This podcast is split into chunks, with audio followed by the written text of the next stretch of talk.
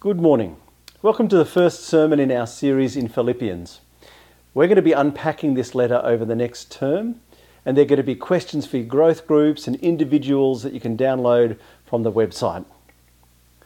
It begins, verse 1 Paul and Timothy, servants of Christ Jesus, to all God's holy people in Christ Jesus at Philippi, together with the overseers and deacons.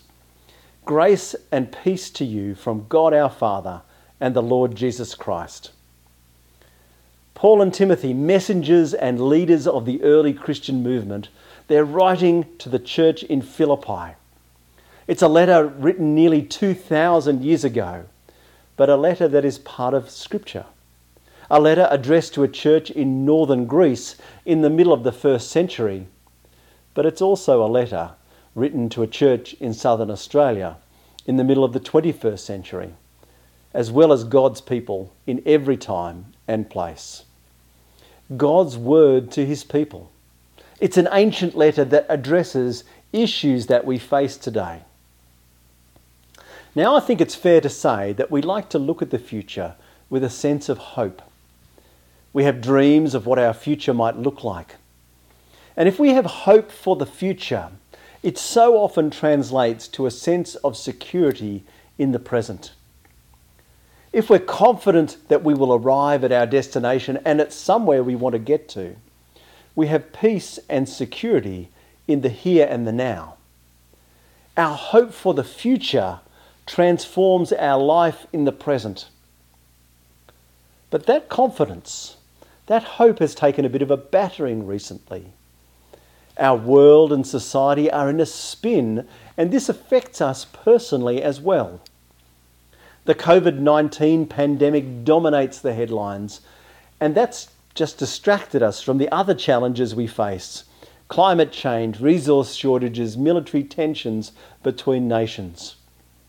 Many are wondering what a post COVID society might even look like as we pay back $192 billion that our government has spent to protect us from the virus. How will business restart? How will the economy get back to something like normal? How will this affect me and my family and those I love and care about now and into the future? Then there are the persistent social and economic challenges that were there before COVID and they will be there afterwards. All of these things and more are for many dark clouds hanging over the horizon of the future. And then on the personal front, we're challenged by issues of health and well-being, relationships and employment, as well as the age-old challenge of goals that we struggle to meet, bad habits that we can't kick, ambitions that we fail to realise. I think it may be fair to say that hope is in short supply. Many, especially at the moment, are feeling overwhelmed, anxious, and fearful. We feel the pressure.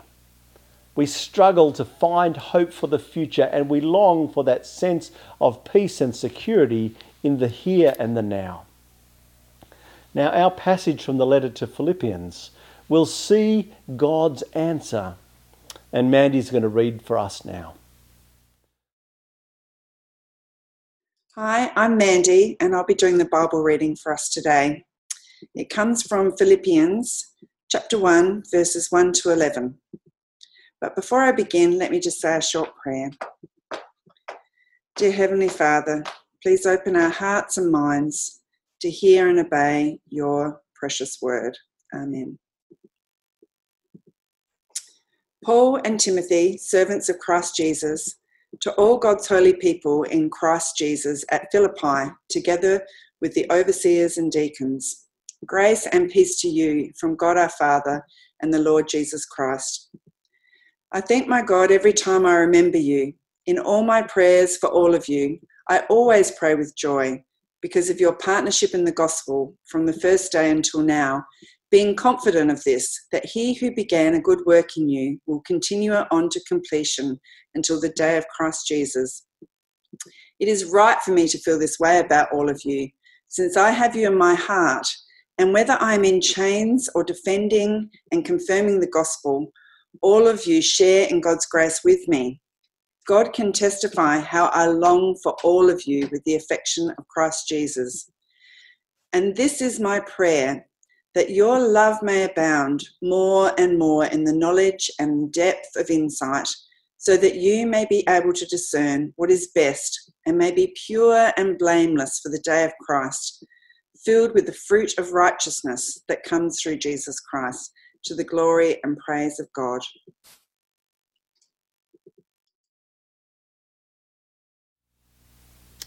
Now, I have three points for this sermon the sovereignty of grace, the signs of grace, and the security of grace. Number one, the sovereignty of grace. Now, from the very first page, the Bible clearly teaches us that God is in control. He commands the creation into existence. Let there be. One of the favourite titles used for God by the Old Testament prophets is Sovereign Lord.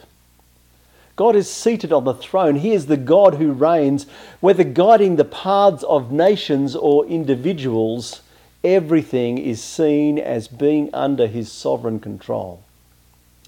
Now, the focus of our passage from Philippians this morning is more towards the personal, not so much the national and international. His work in our lives, in the lives of his people, and not so much his work in guiding history. But these are just different arenas for God's sovereign control. It's the same God who is over the personal details of our lives, who directs the unfolding of history. It's a great time to be reminded of that fact. Now, the prophet Isaiah proclaims, he says, Surely the nations are like a drop in the bucket. They are regarded as dust on the scales. He weighs the islands as though they were fine dust. He sits enthroned above the circle of the earth. He brings princes to naught and reduces the rulers of this world to nothing. And yet Jesus speaks of the same God. Are not two sparrows the least of birds, sold for a penny? Yet not one of them will fall to the ground outside of your Father's care. Here in our passage this morning, Paul speaks of the sovereign Lord's fatherly care in the lives of his people. And in verse 6, Paul expresses utter confidence that the one who began a good work in them will carry it on to the day of completion.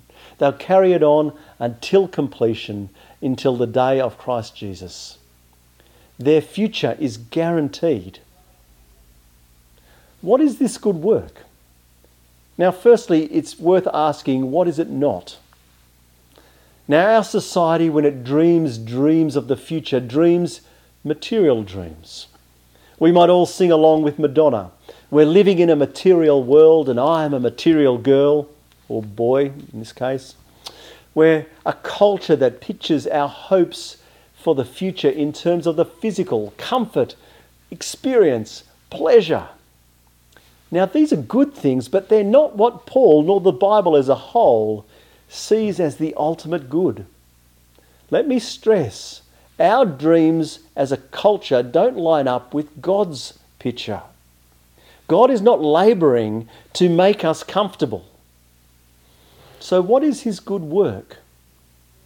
It's taking those who are dead in their sins and bringing them to the fullness of life through the perfect finished work of Christ. It is the work of recreating broken people to reflect the image of the Lord Jesus. It is the task of bringing us to know and experience the fullness of blessing with which He has blessed us through Christ, the riches of our inheritance in Jesus Christ. And it began before we even came to put our trust in Him through the gospel of grace. It is God who grants us the very faith that we need to trust us. He brought the dead to life, He washed the defiled clean, He brought the prodigal home. That's what it means to talk of God's sovereign grace. It is He who even leads us to want to come home. A couple of hundred years ago, a guy by the name of Josiah Conder expressed this truth in a hymn called My Lord, I did not choose you. Let me read the first few lines for you. My Lord, I did not choose you, for that could never be. My heart would still refuse you had you not chosen me. If you are a Christian, Philippians 1 is telling you if you've put your trust in God through the gospel of our Lord Jesus Christ, it's because God, the sovereign Lord, took the initiative. Now, some find this particular teaching difficult because we can remember a time when we chose to put our trust in God. Perhaps someone challenged you to decide whether you wanted to become a Christian and you made a choice. So, when Paul speaks of the sovereignty of God's grace in bringing us to faith, we find it confusing. Surely this was our choice, not his. I can remember where I was and when it was that I came to put my trust in God. However, we must recognize that our experience is only capable of perceiving one side of this relationship. And here God is drawing back the curtain and He's showing us the complete picture. This passage is teaching us that salvation is the sovereign Lord's work from beginning to end. Our response is made possible because of his work of regeneration, bringing life out of spiritual death. It's as if he asked you to dance and you, by his grace, responded.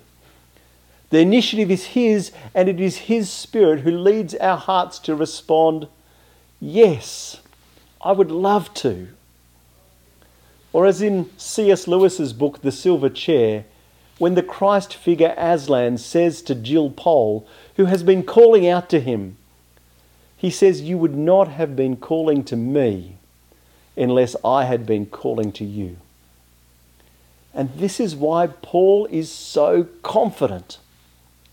It's God's work. The sovereign Lord began a work, and by his power, he will bring it to completion. It is His work, completed by His power, to arrive at His goal. The goal that Paul sees is the incredible vision of verses 10 and 11 that we might be pure and blameless for the day of Christ, filled with the fruit of righteousness that comes through Jesus Christ to the glory and praise of God. And Paul is 100% confident that the one who began this work is the one who will finish it. It is God's work from beginning to end. Now, this is really important. We are not saved by grace and then remain and grow by works. It is in by grace, continue by grace, and finish by grace. It is grace from first to last, and this gives incredible security. We see this that Paul doesn't try to exhort the Philippians to try harder to pull themselves together so they might reach the goal. What does he do? He prays for them and he asks God to bring God's work to its completion. This is my prayer, he says that your love may abound more and more in knowledge and depth of insight, so that you will be able to discern what is best. Let's unpack this a bit. What does he mean? Firstly, we need to note that the love for which he prays is love that is already there. At conversion, the seed has been planted and it has sprouted, and now it needs to grow to maturity. Secondly, what is a love that is growing in knowledge and insight? Now, Paul is teaching us that Christianity is not just heart without head, you know, all emotion, all overflow of excitement. He's not telling us that it's all head without heart, all cerebral and rational. He's telling us that our relationship with God is founded in knowledge, but it has that emotional aspect. He's praying that their love might grow. Let me illustrate. When two people meet and fall in love, there's this attraction, there's a burst of emotion. But if this love is truly going to grow, it will only do so if they learn more of each other that is lovely. The love will grow as it abounds in knowledge. This is profoundly relational. It's not academic, and its consequences are obvious that we may be able to discern what is best. Loving God, knowing Him truly, means we can choose what pleases Him, which in turn is what is best. Now, it's worth noting that in other places, in this letter and elsewhere, Paul does exhort them to, to work hard, to strive, to uh, grow in Christ. But the foundation upon which this exhortation is built is the unshakable confidence that Paul has in God's future for the Philippians, for himself, and also for everyone whose faith is in Christ. Paul is rock solid convinced our future hope is secure. So, this raises a few questions. How can you know? Okay, God's got it under control. It's His work and He'll get it done. But it begs the question how do I know if He's working? How do I know if He's working in me? Is my faith real? You can also flip this issue around. Now, that first question addresses perhaps those who lack the confidence, and this angle addresses those who have perhaps too much. Doesn't it mean, if God's got it all sorted, that I can do whatever I want? It's God's work. What I do doesn't matter. This brings us to our second point signs of grace. Now, God, like any great artist, he leaves his mark. His fingerprints are all over creation. The effect of his grace is not invisible, he is at work to transform us into the likeness of Christ, and this will be seen. He is working to bring forth in us the fruit of righteousness that comes through Jesus Christ. Now, Paul can see that God's work has begun to transform the Philippians. Paul rejoices in the partnership in the gospel they have from the first day until now. Now, this word partnership is a translation of a Greek word that's used to capture the idea of a shared life, a common experience, a shared task and commitment. Now, Paul and the Philippians are not together, they're not side by side. Paul is in prison, most likely in Rome, and the church to which he writes is in northern Greece. But they share a common faith and a shared task. So Paul writes in verse 7 Whether I am in chains or defending and confirming the gospel, all of you share in God's grace with me. You have to love Paul's confidence. This brings us to the question of assurance. Can we be confident like Paul is confident? Can we know that we've been saved? Can we really be secure in God's salvation? Simply, yes. But you must recognize where Paul's confidence lies. It rests in God, in His grace, in His character and power. Our assurance must be based on God's work in Christ and not our performance. It rests on the perfect, finished work of Christ the one who died in our place, bore the penalty for our sins, and rose to new life. We can have assurance, we can have confidence because the Father is perfectly trustworthy and Christ's work is completed.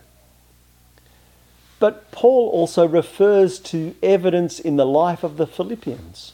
Yes, he does. God's work will leave a trace. But if we look for assurance, it must rest on God. If we look to ourselves, we'll be like the proverbial forget me nots. You know, we have a good day, He loves me. A bad day, He loves me not. Our emotional and spiritual life will be up and down like a yo yo. Now, our actions are not irrelevant, but assurance must rest on God's character and performance, not ours. His hand will be seen in our lives. Yes, there are signs of grace, but it must rest on God. Sometimes we struggle. We struggle to see anything of God in our lives, and for some personalities, this is especially true. Now, we can be incredibly helpful to each other here. We can point out evidences of grace to one another. Like Paul does with the Philippians, we can let others know what we thank God for in them. You know, fill in the blank. Paul writes, I thank my God every time I remember you. In all my prayers for all of you, I always pray with joy because what?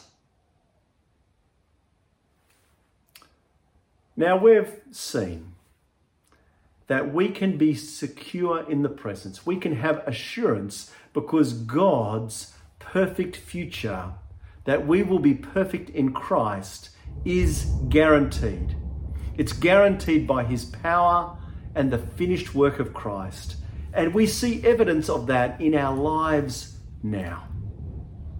This brings us to our third point secure in grace. And I've asked Lauren Hull uh, to join me on the couch, and we're going to be chatting about what this means in our lives on the ground.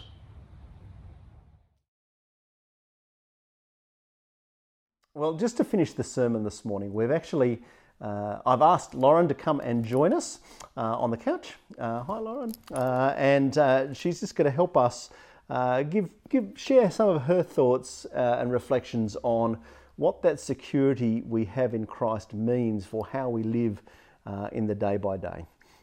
so, Lauren, as you as you think about um, the the hope that is ours, the grace that is ours in Christ and the security that we have.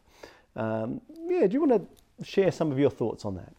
As I've been reflecting uh, on the grace uh, that we've received uh, in God, um, it's challenged me because I realise that I'm so secure in that grace, and yet I still uh, look for security uh, in other things. I look for security in self uh, and being self reliant.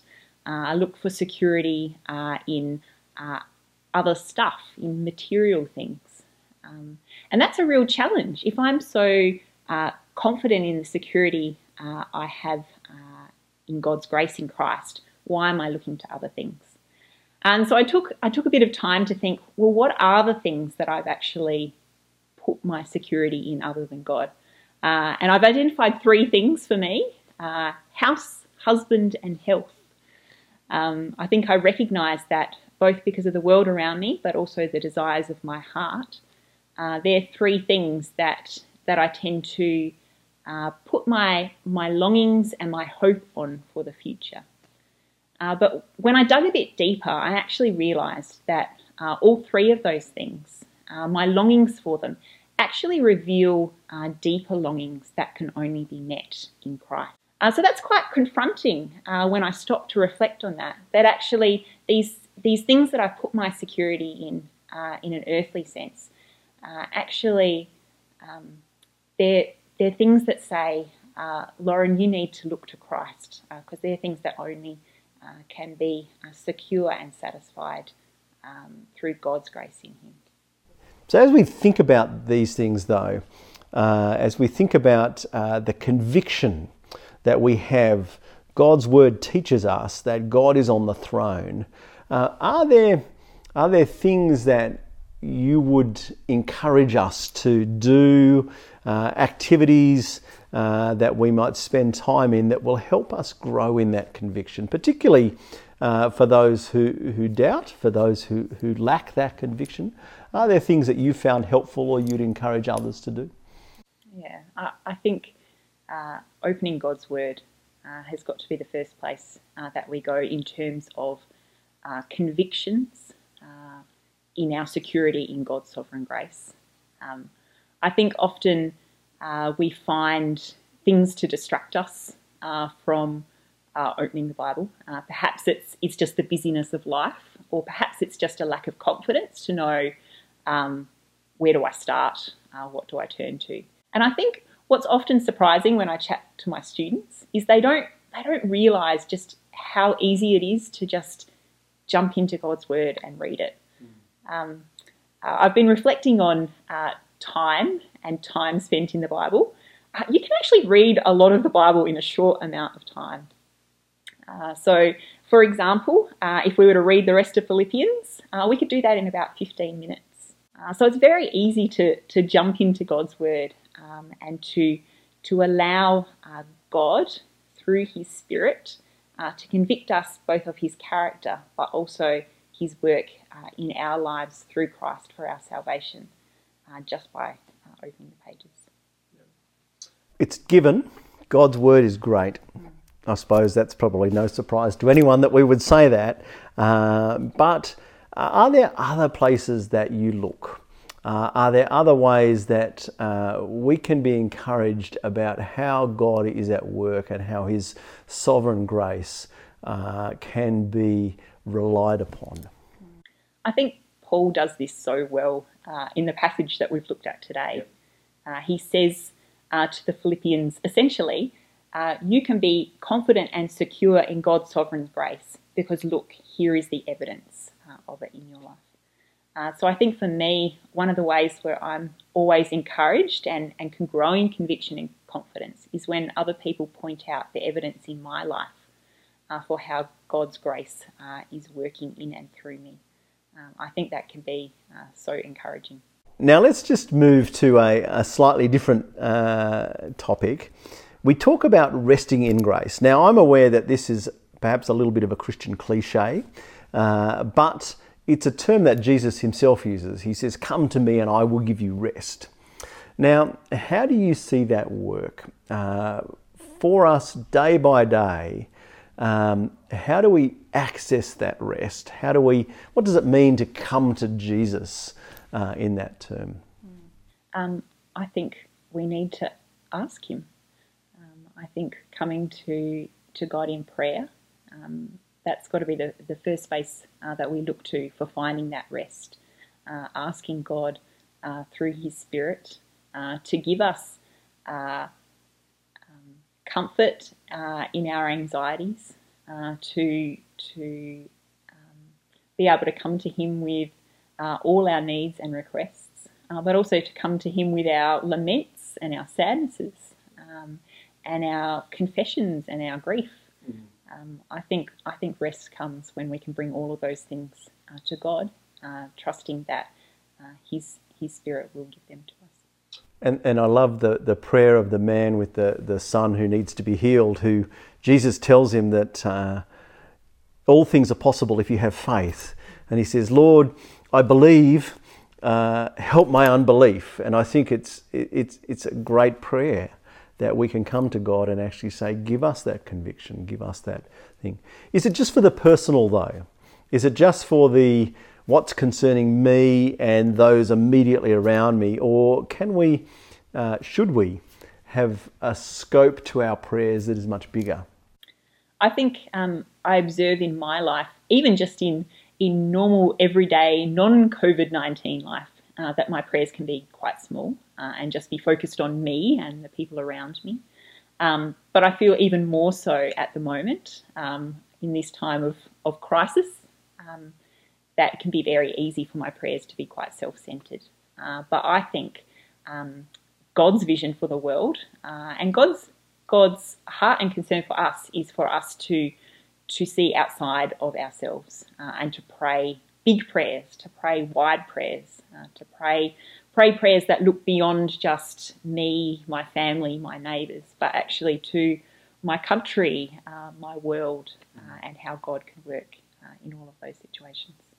Thank you, Lauren. Thank you for joining us and uh, sharing your insights. And really, do we hope that this is a, a springboard uh, for your thoughts and for your conversations in the online space Uh, you can use our Facebook group or perhaps amongst those that you have watched um, Church Online with. So thanks for being with us and um, over to the next thing now.